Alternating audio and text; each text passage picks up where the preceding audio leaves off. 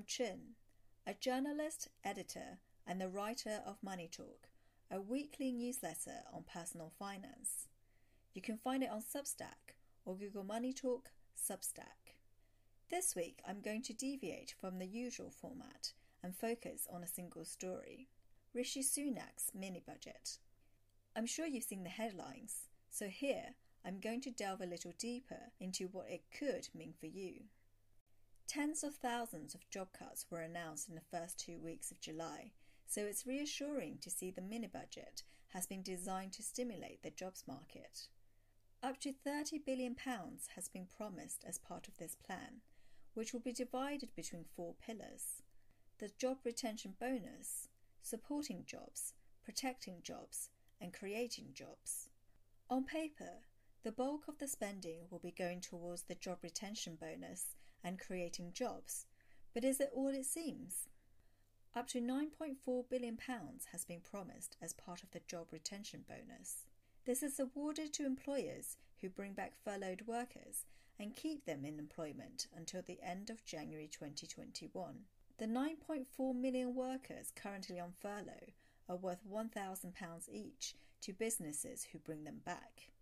The government expects the actual amount spent to be less than the headline figure of £9.4 billion because not all jobs will be saved and not all employers will qualify. Critics have questioned whether it's a waste of money to reward employers who will be bringing back their workers anyway. That may be, but I think it can protect jobs at danger from those trim the fat cuts I wrote about last week. Some people, myself included, may even see their work contracts extended so employers can take advantage of that bonus.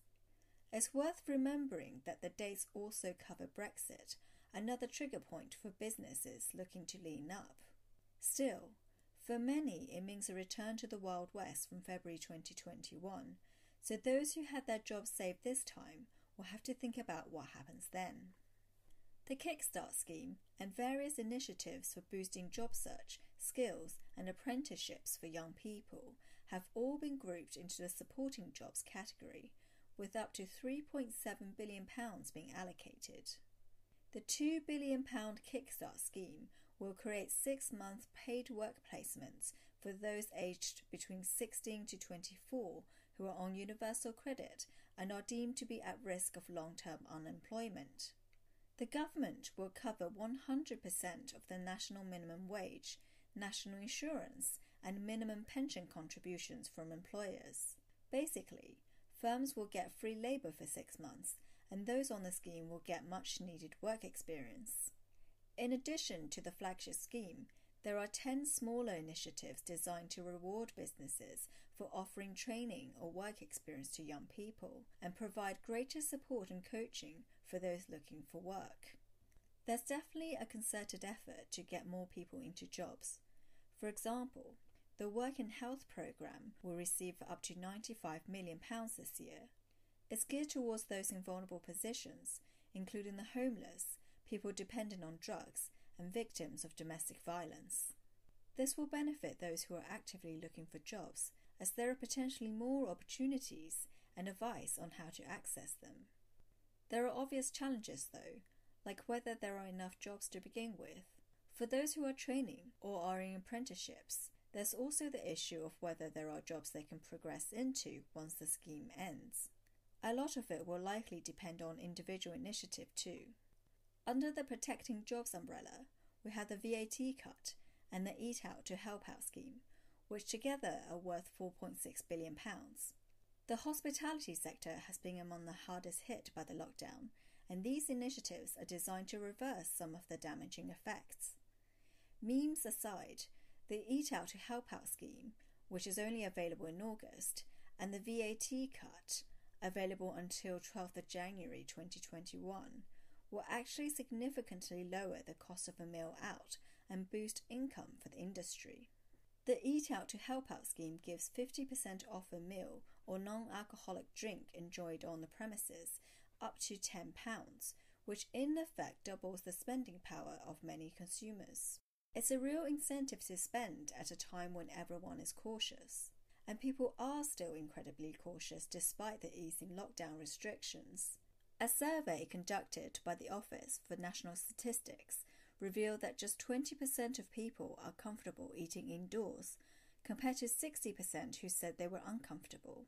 It's slightly better for dining outdoors, as 37% said they were comfortable versus 39% who said they were uncomfortable. And the latest results from Coffer Peach Business Tracker reveal that during the super weekend we just had, on the 4th and 5th of July, total drink sales were down 49% for Saturday and 52% for Sunday. Aside from the foot traffic boost, food businesses could also enjoy an earnings boost if they don't pass on the VAT savings to customers. Given some businesses are already applying a coronavirus levy to their fee, it seems unlikely consumers will see this saving. On the flip side, how much of an income boost will depend on how much consumers spend. At 20% VAT, businesses get just £8.33 of every £10 spent, but at 5% VAT, businesses will receive £9.52. The VAT cut also applies to accommodation and attractions, which are more likely to pass on some of the savings to stay competitive. It's especially important right now because, according to the ONS survey I mentioned earlier, only 25% of adults said they were thinking about going on holiday in the UK this summer, and just 9% are considering a holiday abroad. The VAT cut will kick in from 15th of July, but the Eat Out to Help Out scheme won't come into effect until August. A lot can happen between now and then, but if there are no big coronavirus spikes, people will start going out again. That in turn means more businesses reopening as the furlough scheme tapers off, giving more people a better chance of holding on to their jobs. The downside? When VAT reverts in January, people may be surprised by the sudden price surge just after Brexit. Finally, four initiatives are being used to stimulate job creation an infrastructure package, public sector and social housing decarbonation scheme, the Green Homes Grant, and a temporary reduction of the stamp duty land tax. Together, these are worth £12.5 billion, with the bulk of the sum being allocated to the infrastructure package and the stamp duty cut. This is the most dubious section of the plan because it's not clear at first, or even second glance, how much of it is new money and how much of it has been repackaged. For example, the £5.6 billion allocated to the broad category of infrastructure package refers to that Build, Build, Build speech Boris Johnson made on the 30th of June. It's been wrapped into this jobs announcement because the construction industry employs 2.3 million workers, including 900,000 self employed ones. But how many jobs will be created versus how many will be protected remains to be seen. If you paid attention to the budget in March 2020, you might also remember many of the green initiatives mentioned this time round, including the decarbonisation of just about everything. The biggest change, therefore, is the temporary reduction of stamp duty, which is applicable now until the 31st of March 2021. Given the recent slump in the housing market, this sounds like a great way to kickstart the system, even for some first time buyers. As I mentioned in previous weeks, the availability of mortgages has dropped significantly since the pandemic, and first time buyers are also having to stump up a bigger deposit. The savings on stamp duty may just give them the extra help they need to get on the ladder. I'm not sure it will create many new jobs though, but at least it can help maintain some of the existing ones. Obviously, the Chancellor is limited in what he can do, but there are some clear losers. At the moment, there's no clear support for freelance workers. With the exception of perhaps the housing sector, many of the stimulus in place are geared towards businesses rather than individuals. Theoretically, if the economy picks up enough, there will be a steady trickle of jobs going to non PAYE workers. But the reality is that in the short term, things will be incredibly tough. Part time workers who have been put on furlough will also likely struggle to get their jobs back as employers only qualify for the job retention bonus if the employee earned an average of at least £520 per month. And given that part time workers will likely already be in industries heavily affected by the pandemic, their bad luck will likely continue. Finally, first time buyers who don't get on the ladder this time probably won't benefit from the stamp duty cut in the long run. The stamp duty cut applies to all homeowners, including those who have multiple homes. They are the ones set to make the biggest savings.